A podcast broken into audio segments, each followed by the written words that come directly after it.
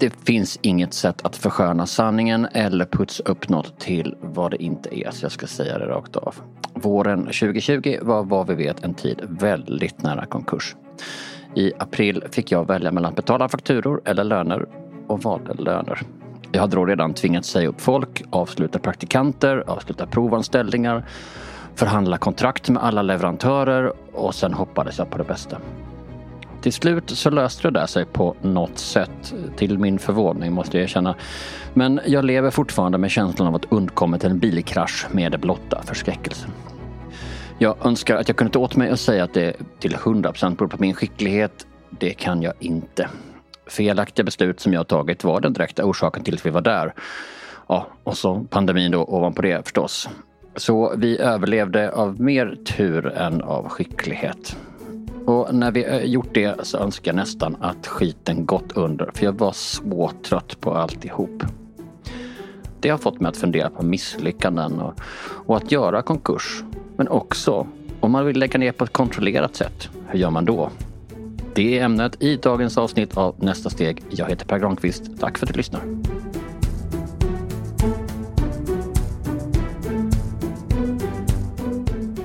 Då trycker jag på räckknappen. Vad, vad hände 2006? Ja, men vad fan hände? Alltså, jag samarbetade med människor som jag litade på lite för mycket.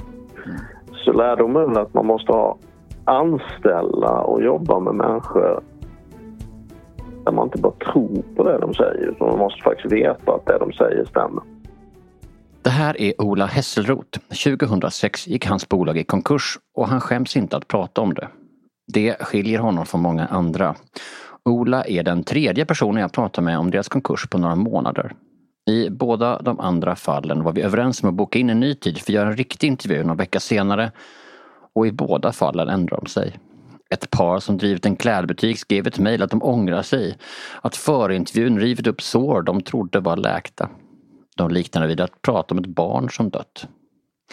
I det andra fallet gällde det ett äldreboende för svårt sjuka som gick under i pandemin när deras tilltänkta kunder avled innan de hann checka in.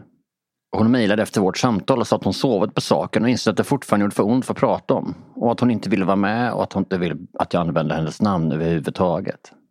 Så när jag fick tag på Ola var det första jag kollade när hans bolag gick i konkurs. Och det är också därför han är så öppen med det. 2006 är trots allt 15 år sedan.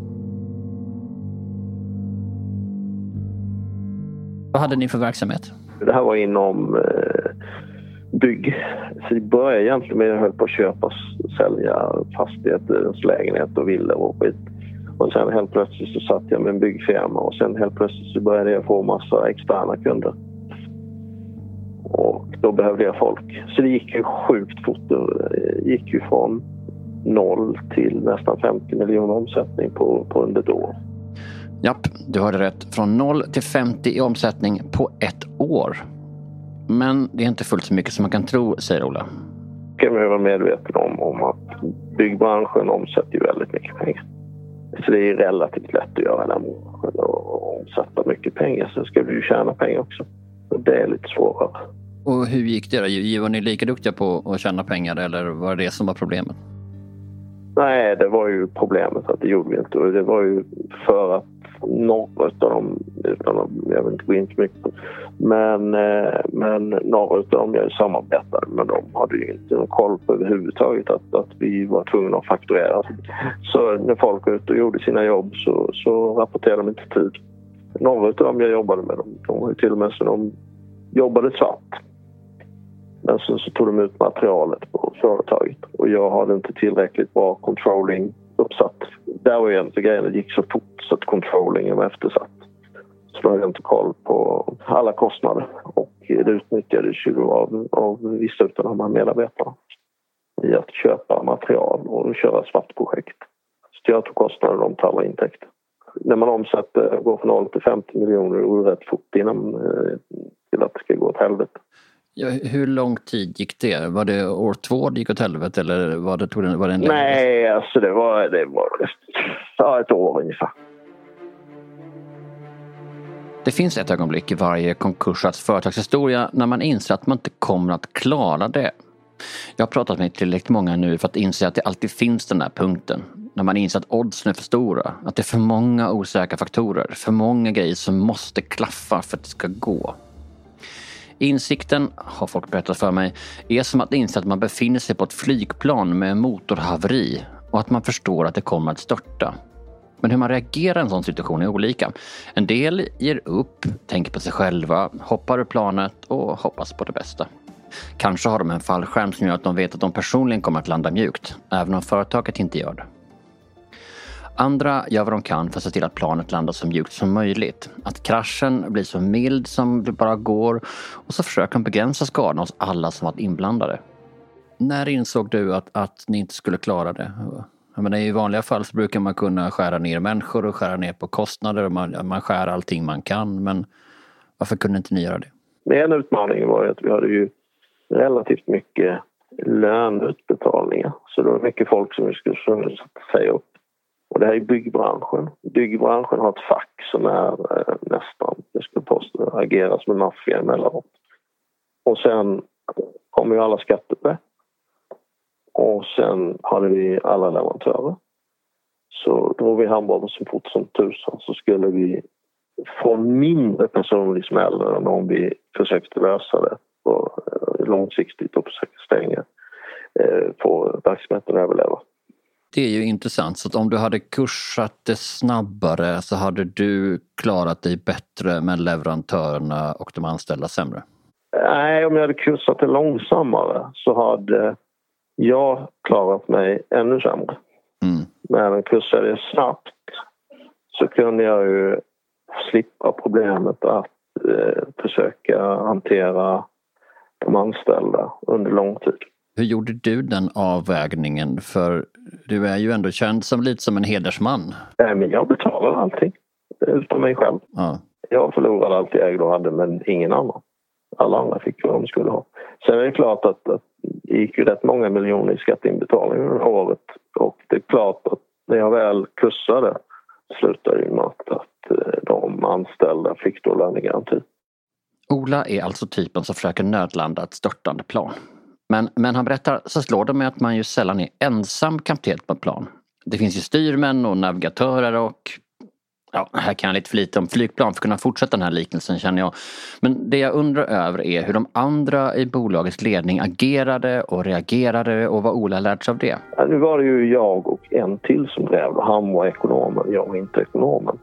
Det är väl en annan lärdom att jag behöver vara mer ekonom än vad jag var då. Så efter det så har jag ju haft mycket bättre koll.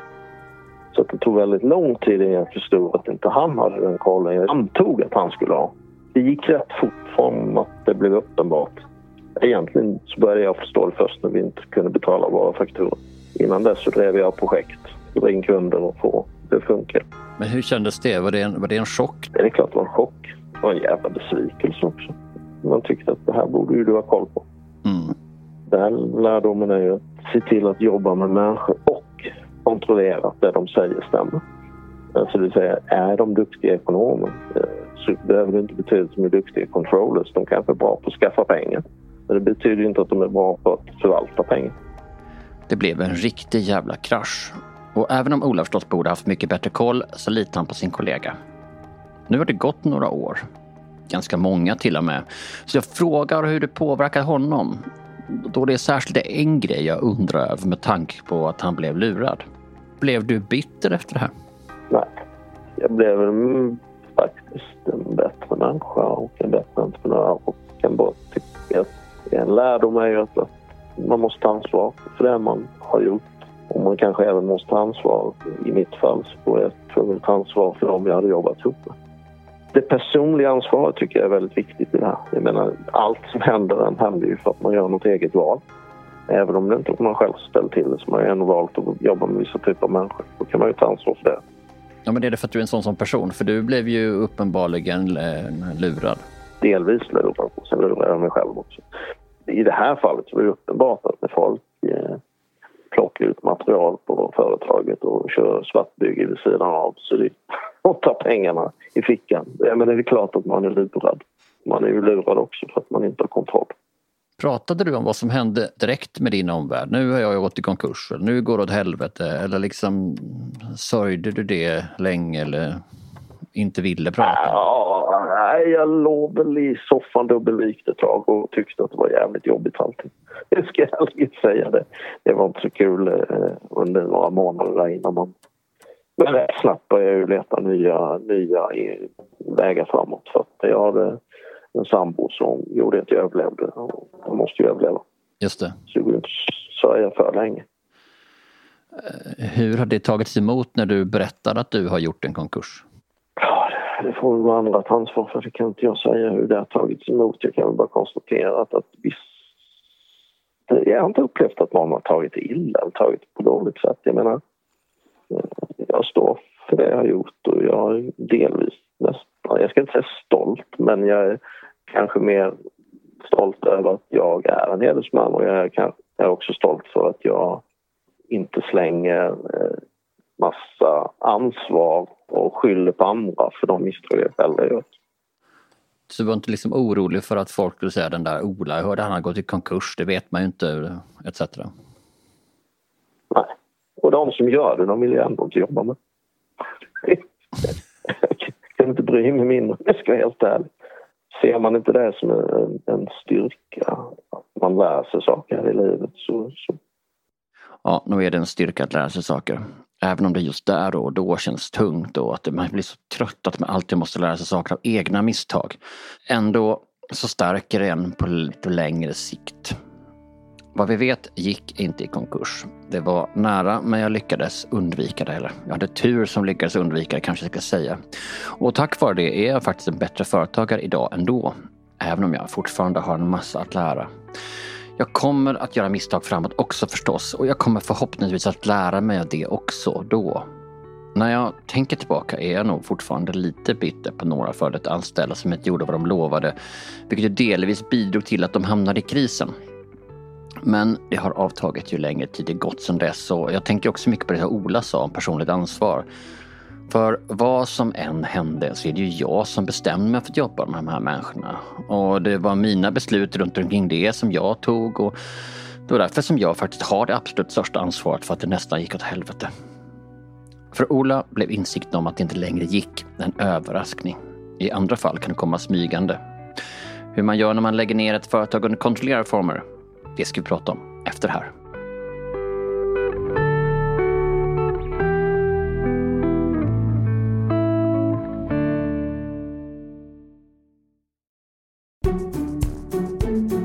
Jag drev ett eh, produktionsbolag med ambitioner att bli en byrå. Så vi var två ägare och så hade vi ett gäng anställda. Och ja, vi gjorde film och vi gjorde livesändningar och vi försökte få kunderna att eh, förstå att de skulle jobba med storytelling. Den väldigt korta versionen. Ja. Det gick superbra. Vi hade hur mycket flyt som helst. Och ja, det, jobben kom in. Det här är Robin Danehav. Under slutet av 2010-talet så drev han ett produktionsbolag som hette Spox. Det gick bra och utifrån såg allt bra ut men det kändes inte så på insidan. På pappret såg det väldigt bra ut och siffrorna såg bra ut. Allting var toppen. Eh, men någonstans så gnagde det att vi gjorde väldigt mycket det som kom till oss och inte så mycket det som vi faktiskt ville göra. Och när vi väl började rota i det där så insåg vi kanske att vi hade lite ojämn syn på vad vi ville göra egentligen. Den stämde kanske till 70 procent men inte, inte till 100 procent som gjorde att vi kunde toksatsa på det och säga nej till annat. Och det där började gnaga. Och sen, sen tog vi ett beslut att eh, sajsa ner istället för att försöka komma mer åt det hållet.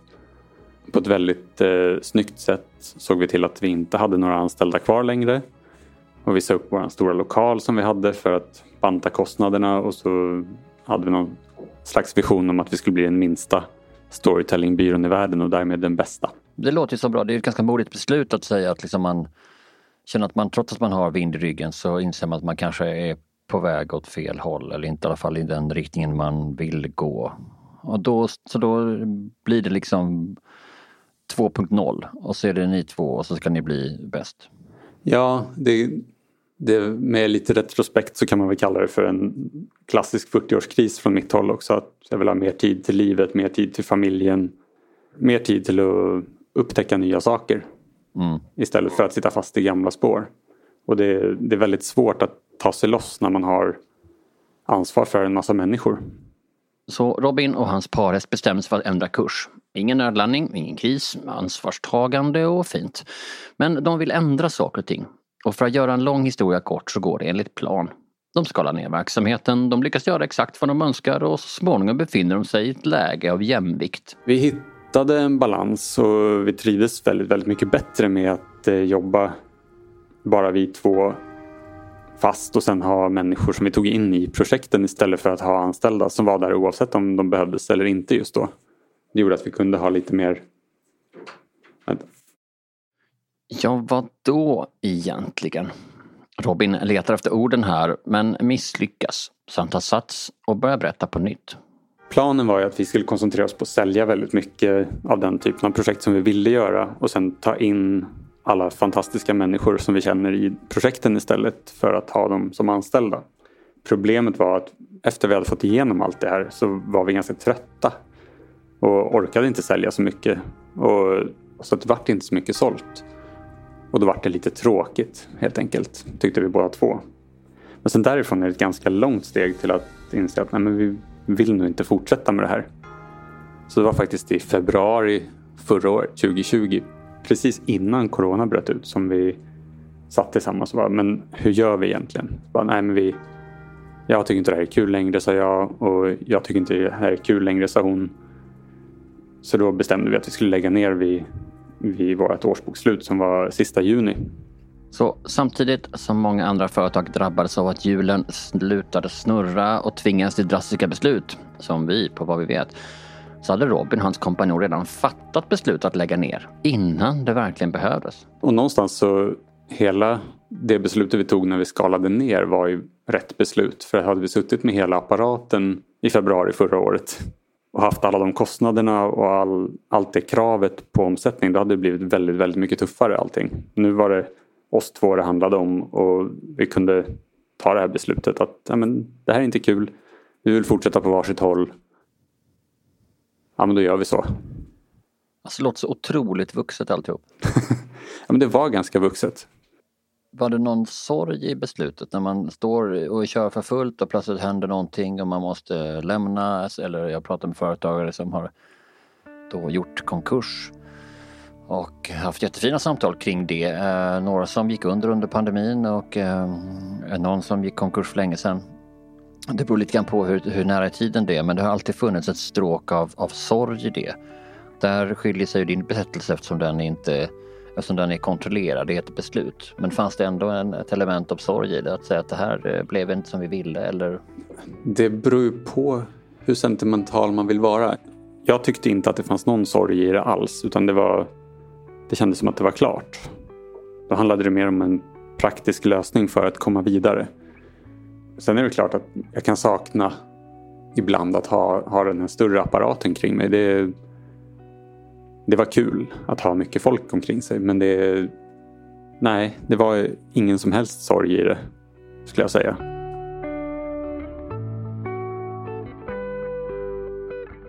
Att lägga ner företag beskrivs alltid som ett misslyckande. Och när jag pratar med dig, och det har jag gjort några gånger nu, så har du aldrig talat om det i de termerna. Jag ser inte att lägga ner ett företag som ett misslyckande. Och så länge det inte drabbar någon annan liksom personligen så, så tycker jag att det är ett val man har att göra som företagare. Att lägga ner utan att, bli, att det ska bli dömt som ett misslyckande. Det var någon eh, journalist som snappade upp att vi hade lagt ner och ställde några frågor via mail som jag svarade på på ett väldigt positivt sätt kring det här. Och sen satte de rubriken att Spox lägger ner. Väldigt ödesmättat och tråkigt. Och det där reagerade jag på så jag ville inte ens dela artikeln i mina sociala medier för att jag tyckte att det var så tråkig ton på rubriken. Sen till slut gjorde jag det i alla fall men, med frågan att eh, varför är det här ett misslyckande? Varför sätter man en sån här rubrik? Handlar om, han, han klippte även bort min positiva utgång i frågeställningarna ifrån, ifrån själva texten sen också. Så det lät mycket värre än vad det var. Nej, jag tycker inte att det är ett misslyckande. Jag tycker att man har det valet. Och man har gjort någonting under en viss tid och sen väljer man att inte göra det längre. Jag är supertacksam för att jag har gjort det för jag har lärt mig så sjukt mycket. Och det har jag med mig in i det jag gör nu. Och det kan ju aldrig någonsin vara ett misslyckande att lära sig saker. Lite som att byta jobb liksom.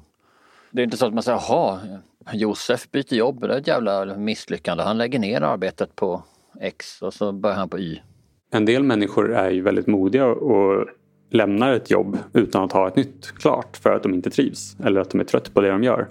Och det bemöts väldigt ofta på samma sätt. Va? Ska du vara arbetslös nu? Eller när de ska söka nytt jobb sen så bara, varför har du ett hål i ditt CV? Det är, det är en sån här klassiker som man inte får ha. Jag skulle säga tvärtom. att Vad bra att du har hål i ditt CV för att det visar att du har tagit egna beslut och inte bara följt med. Det här har jag också märkt. Jag har alltid tyckt det är något skumt med det. För vi har ju jantelagen som vi pratar så mycket om. Det här med att inte vara bättre än andra. Så om man lägger ner, då är man ju inte bättre. Så varför tittar folk ändå snett? Ja, men det är någon slags inverterad version av jantelagen där det uppfattas som skryt att säga att jag har lagt ner och jag är glad. Det kan ju vara så. Jag har lagt ner det här företaget och jag är väldigt nöjd med det. Det var ett medvetet beslut som jag tog för att jag ville komma vidare i livet. Det finns ju liksom ingenting att inte vara stolt över med det.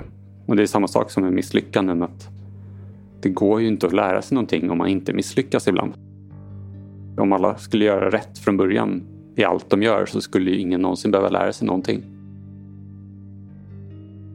Eftersom Almi är vår samarbetspartner för den här säsongen av Nästa steg så får jag ringa en rådgivare varje avsnitt. Den här gången Anton Mannhem. Anton? Tjena Anton, Per Granqvist här. Hej Per. Hur är läget idag? Bra. Nej. Vi småsnackar lite, men vi skippar det nu för det är inte viktigt. Efter samtalet med Ola är det en grej jag undrar över. Skulle du anställa någon som gjort konkurs då? Jag känner så här att företagande är ju tufft. Och jag skulle hellre anställa någon som vaknat kallsvettig på morgonen och grubblat över sin likviditet eller sina problem inom bolaget. Om man än har kunnat somna på, på kvällen innan. Eh, och det är, det är lärdomar från livet och från businessen. Och sånt går inte att lära sig på ett universitet eller en powerpoint-dragning eller på en två dagars kurs på en kursgård. Så att, eh, ja absolut, jag tror att det är en jättebra erfarenhet. Kanske inte meriterande men kan vara ändå en bra pusselbit. Okej, men skulle han finansiera någon som gått i konkurs då? Om man pratar om konkurser eller att ha varit nära dem, liksom, är man brännmärkt för evigt om man gjort konkurs? Nej, det, det är man inte. Och ser man det ur ett eh, Almi-perspektiv om vi först pratar om, om att komma som kund till Almi om man då är brännmärkt eller inte. Nej, det är man inte. Det finns ju grader i helvetet. Så mycket handlar om vilken anledning som bolaget gick i konkurs. Handlar det om rent slarv, att man inte hade koll på sin eh, likvid eh, situation eller sina avtal? Ja, då är det klart, då är det lite tuffare. Mm. Men det kan också vara att eh, coronan eh, drabbar branschen och ditt bolag rätt över, drog undan den berömda mattan fullständigt. Eller, ja, det finns ju alltid, man måste alltid gräva i det. Vad är anledningen? Och det är först då man kan avgöra hur, hur eh, smärtsamt det är att bära på den ryggsäcken. Och för att Anton ska kunna avgöra det så måste man vara öppen med vad man har i ryggsäcken. Att ljuga om det eller att undanhålla det, det tycker jag personligen är värre än att ha gått i konkurs. Så att upp med det, för det kommer alltid upp till slut i alla fall. Om vi kör en UC eller man känner någon som pratar lite för mycket eller så, så kommer det alltid fram. Så var öppen med det och förklara, det här är min situation. Det var det här som hände. För mycket handlar om förtroende i vår bransch och inte bara siffror på det. Just det, så jag kan ha varit nära eller jag kan ha gjort konkurs om jag bara är, alltså, om jag berättar det och om jag dessutom har någon slags analys av det som inte är att alla andra var dumma.